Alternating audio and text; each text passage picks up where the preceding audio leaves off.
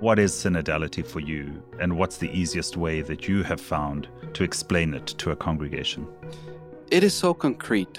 It means walking together, but it means accompaniment. It means being there for somebody else, just as the Lord Himself has decided to walk with us, has become a man and lived our same life with our struggles, with our issues, not being afraid.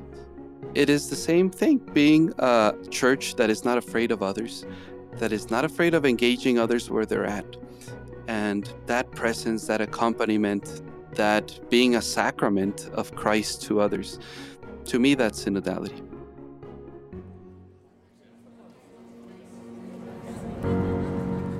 Welcome to Preach, a podcast from America Media on the art of Catholic preaching. I'm your host, Ricardo da Silva, a Jesuit priest from South Africa, associate editor at America Media, and also an associate pastor at the Church of St. Francis Xavier in New York. In each episode, we take you into the minds and hearts of some of the finest preachers in the Catholic Church. We listen to their homilies, learn what makes them great, and draw inspiration to keep preaching the good news.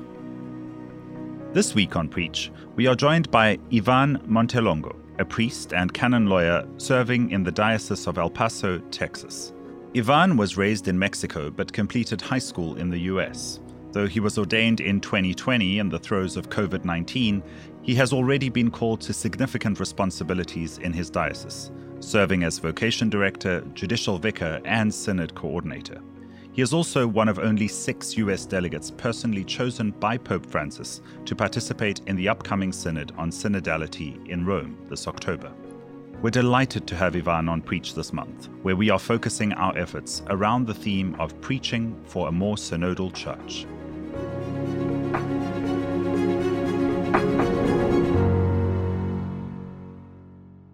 Ivan, welcome to Preach.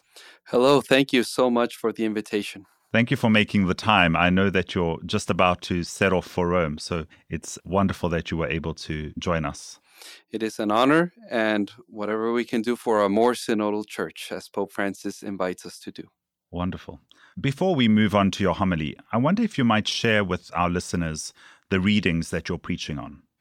Of course. So I am focusing on the gospel for this Sunday, the 26th Sunday of Ordinary Time.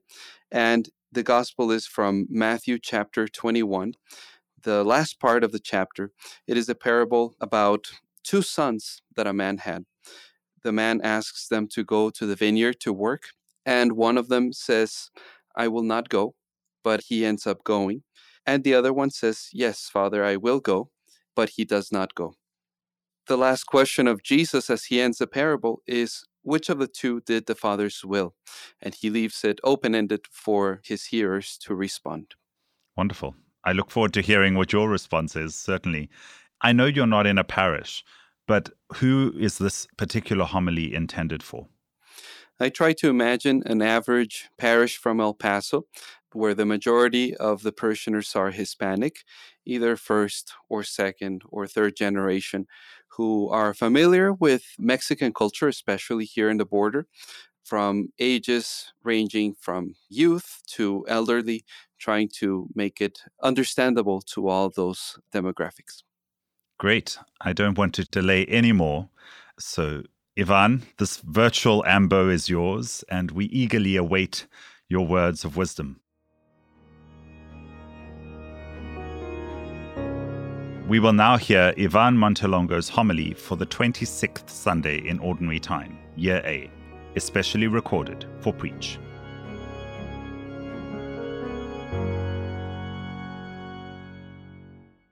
This Sunday, we listen to what is perhaps the shortest parable of Jesus, yet it is so universal. We can all see ourselves in one of the two sons. I remember when I was a kid and my mom would ask me to do a chore in the house I would often respond to her, ahorita, ahorita, in a bit, to later forget about it and find my mom doing it. The two sons are being asked something. They are asked to go on a journey from passivity to action. They are asked to work in the vineyard. In the Old Testament, the vineyard is a symbol of Israel, of God's chosen people. God is working among his people, and he takes care of this vine. This vineyard is precious to him. It is God's desire to see the vine produce fruit and be prosperous, to fill the hearts of people with joy when they drink this wine. In this parable, the children of Israel are being asked to participate in the work of God, to tend to the precious vineyard of the Father. But the sons do not understand this calling that they are privileged to receive. They do not perceive the urgency of the task ahead of them. I'll do it in a bit. Ahorita, ahorita. In a sense, both sons are disobedient to the will of the Father.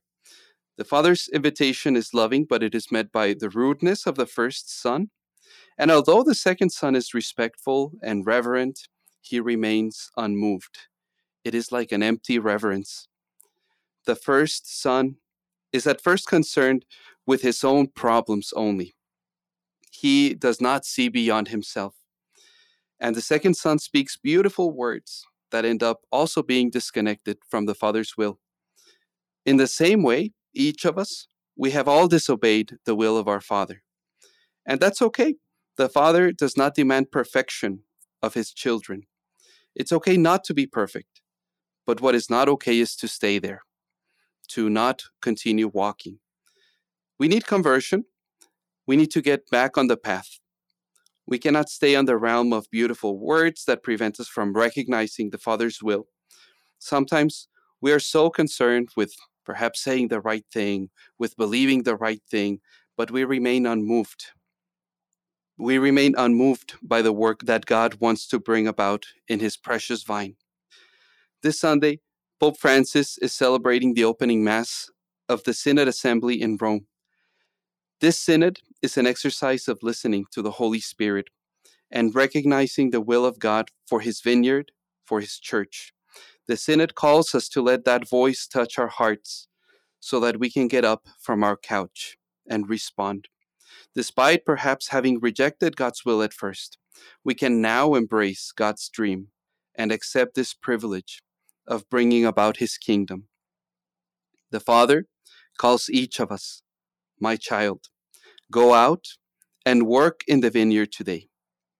No matter what our response has been in the past, if it was rude, or empty reverence, if it was outright rejection, or beautiful words, if it was ahorita, ahorita, in a bit, I'll do it later.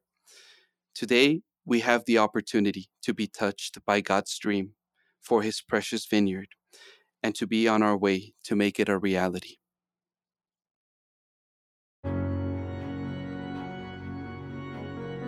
That was Ivan Montelongo for Preach.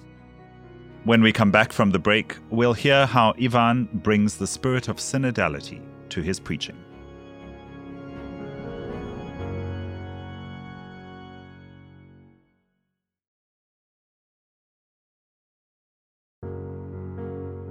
Welcome back to Preach, Ivan. That must be, I think, the shortest homily we've heard on Preach yet, which really connects with, I think, Pope Francis' desire for shorter, impactful preaching.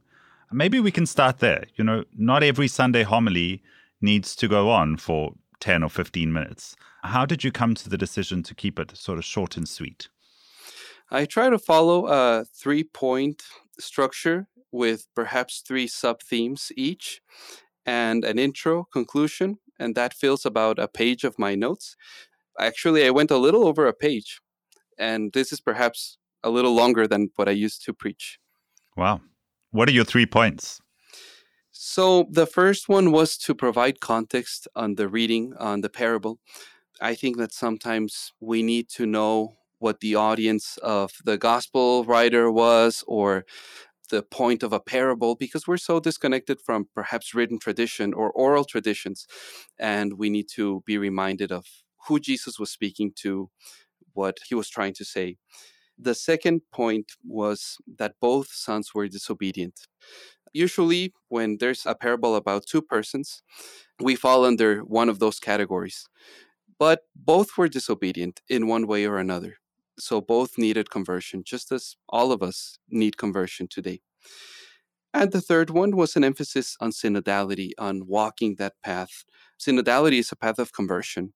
And it is a path of listening, just as it it asked of these two sons to hear the voice of God. Synodality also asks us to listen to the voice of the Spirit and to allow it to move us. What I love about your homily is that, you know, by the time it ended, I still remembered what you had said. Right? So you've just said these three points, and I'm like, oh, yeah, I remember that. I remember that. I remember that. And it's certainly a lesson for me in terms of preaching to be very clear and, you know, get directly to the point.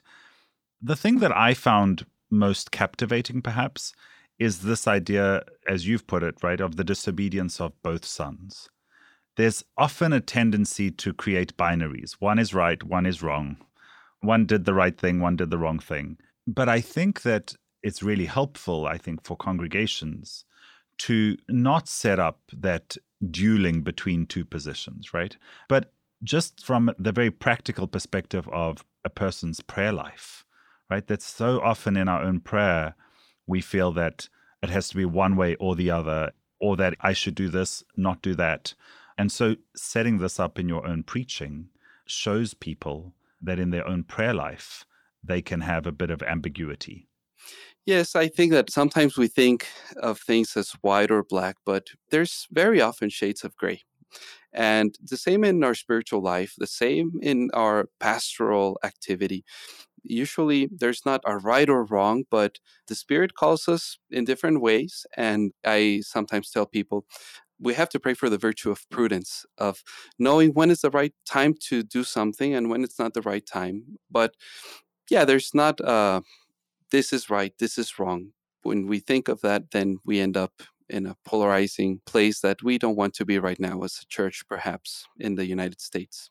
But to act with urgency as well, right? I mean, and that also struck me in your homily. You said ahorita, and immediately I remembered like in the South African context, we say now, now, I'll be there now, now, which really means I won't be there now.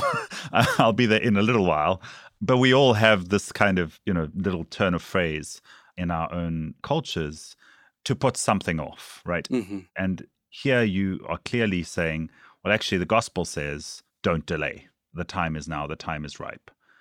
Your preaching, as you've said, is directed at the Latin American community or at the Hispanic community here in the US much of the time. How do you think that that informs the way that you preach? My preaching is informed by the culture because we have to speak to the reality of the people, and the people here live in a binational reality, both either coming to the United States on a daily basis or going to Mexico on a daily basis. So I try to allow my preaching be informed by this binational reality but also there's a lot of need for formation. And i know that preaching and catechesis are two different things but that sometimes for me they overlap. Sometimes it's the right time to make a point about something catechetical some formative aspect and the people have said to me that they appreciate that that they perhaps are not where they should be in terms of formation, but that those little points are helpful to them as well. But also touching on the reality, not talking about something abstract, but something that people can practice on a day to day basis that speaks to that reality. What is the most helpful thing you've heard about your preaching from members of the Mexican American community? You ask good questions.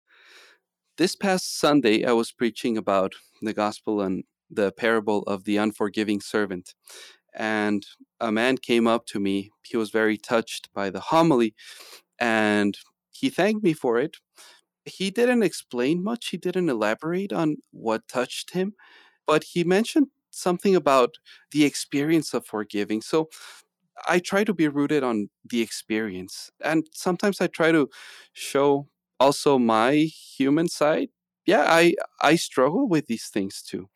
And i think that when people sense that in the priest and the preacher it's more relatable to them. Hmm. i'm always surprised when people say that because you know in my preaching i do the same thing and i tend to think well how else would you preach? Other than you know sort of share your own struggles and where you are. But people come to me and they, like, oh, you know, Father, we really enjoyed that today because we could identify with where you are. So I certainly couldn't agree more how important it is for congregations to feel that you are with them rather than, you know, preaching at them, but that you are truly walking with them on the journey. Yes, especially sometimes in the Hispanic context, the priest is seen as this person above everyone who does not struggle with the same things that we struggle with, who is in this privileged place. And we're very much like normal people, as seminary rector used to say. We deal with the same things. But I heard a story once about a bishop who was approached by a person who told him, You must be a great sinner, huh? Oh, why is that? Well, because you speak so well to my reality. And I think that that's the point of being a good preacher to speak to that reality. Yeah, and I mean, I think there is a preaching style, perhaps from an older generation, where they had themes that they were preaching on every Sunday, and it was much more catechetical preaching. It was much more didactic. It was, you know, sort of trying to preach the truths of the church and be super catechetical. Whereas the focus now tends to be, I think, on a lived experience of God's word. Yes, and in my homilies, I try to even ask questions to engage the audience and make a point about catechetical elements, but that's not the main point. Mm. The main point is the lived experience. I want to ask you one more question about your homily before we turn to the synod and preaching for the synod. You've been traveling a lot, right? I mean, you've just been to World Youth Day, you've been on various other travels. Your job keeps you very busy. You juggle many responsibilities. And yet you have to turn out a homily every Sunday, and often, I'm sure, on weekdays.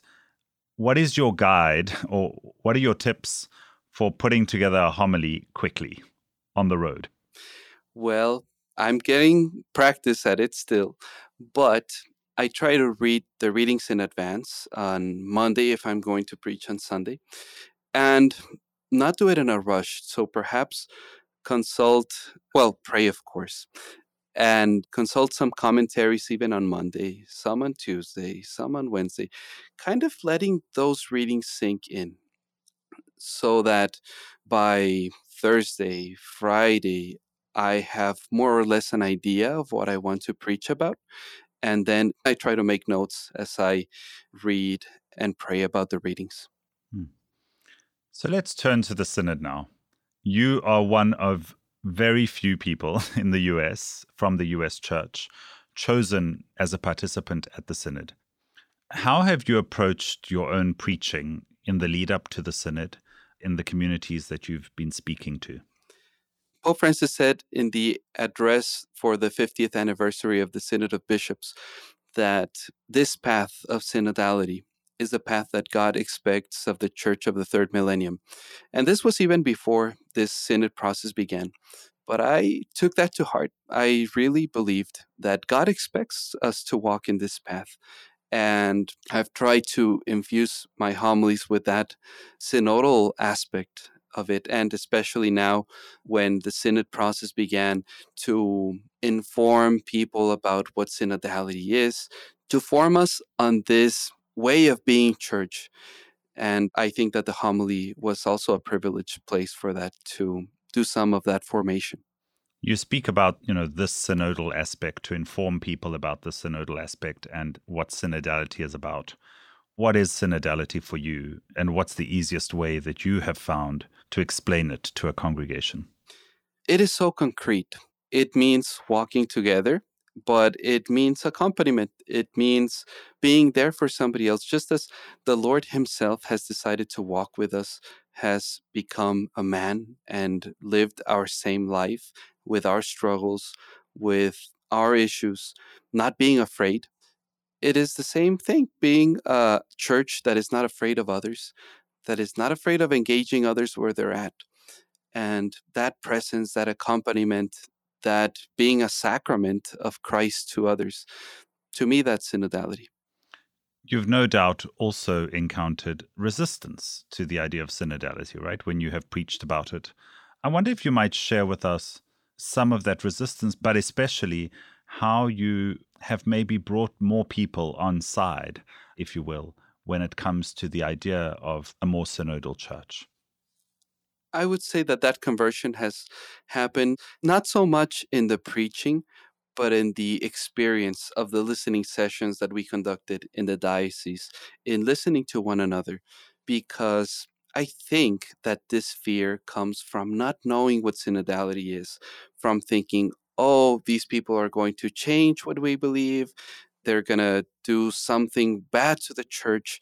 But when we experience synodality, when we listen to one another, that is when we say, oh, okay, the church wants to listen to me. It's not so much about what is changing, what is not changing. So I think that in living synodality, in those listening sessions, it is when that conversion happens.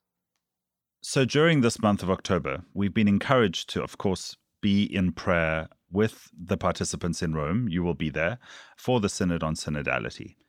How do you think preachers can take advantage of this time to preach for a more synodal church? I think of preaching as an integral part of the liturgy of the word. And the liturgy of the word is a conversation of God and his people. It is a time of listening and of speaking up, of facilitating that encounter between God and his people. And in that sense, it is a synodal exercise.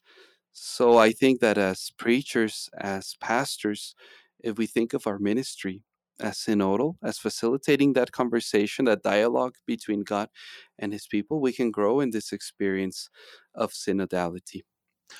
One of the focuses of the Synod on Synodality that has come up over and over again is the focus on young people and on you know drawing young people into the church young people into the experience of their life with god you're also a vocation promoter. So you work with many young people. How do you think that that message of synodality translates in the work you do with young people? And how can pastors best communicate synodality specifically to the young? When I was in youth group many years ago, I felt that my pastor really believed in us as not only the youth, but as ministers, as agents in the preaching of the gospel. So, in that sense, he walked with us. He believed in us and he accompanied us. And I think that we need to do the same, that being in synodality with the young people, if we want to have them in church, we need to walk with them. We need to believe in them. We need to make them active agents of the preaching of the gospel, empower them. But if we think that we need to get them into church, that we need to seclude them from the evils of the world, but not really respecting that freedom and that creativity that they have, not giving them a place in the church, then we're doing a disservice to them. And that's not synodal. I think we don't need to say any more. That's a truly wonderful place to end, to know that the church is a place where you need to feel like you belong, and to feel that you belong, you need to be believed and trusted. And that's not only a message for the young, I think that's a message for all people, and certainly a message that we can all carry forward in this month of October when you're meeting at the Synod on Synodality. I wish you well at the Synod. We will certainly be praying with you and for you and hopefully, we will find the fruits of a more synodal church come the end of October. Yes, and I think that we don't need to wait for a document that comes out of Rome because we can already start living in synodality. And it starts with our parishes, with our parish groups, parish ministries, with our ministry as pastors, as leaders in our church we can already start walking on that path. But yes, thank you for your prayers. I will really need them. And we will continue to pray for that work that will happen there, the work of the Holy Spirit, undoubtedly. Thank you, Ivan. It's a call for now, not ahorita. we must act with urgency. Thank you. Thank you so much.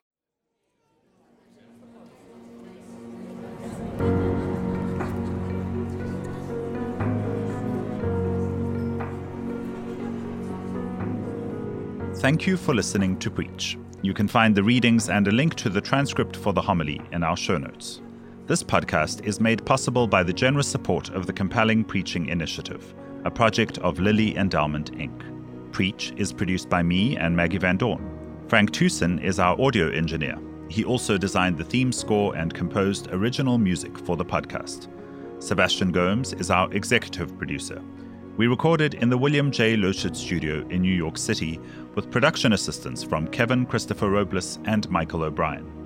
If you've heard a great homily recently or know a great preacher you'd like to recommend for this podcast, we'd love to hear from you. Just click the link in the show notes. You can also follow me on X, formerly Twitter, at RicDSSJ. That's R I C D S S J. And before we go, did you know that America Media can deliver a new scripture reflection to your inbox every day? If you're already a digital subscriber, they're probably waiting for you in your inbox. If not, become a digital subscriber today for just $5.99 a month. It's the best way to support our work here on Preach. Just visit the link in the show notes. For America Media, I'm Ricardo da Silva. Until next time, keep preaching the good news.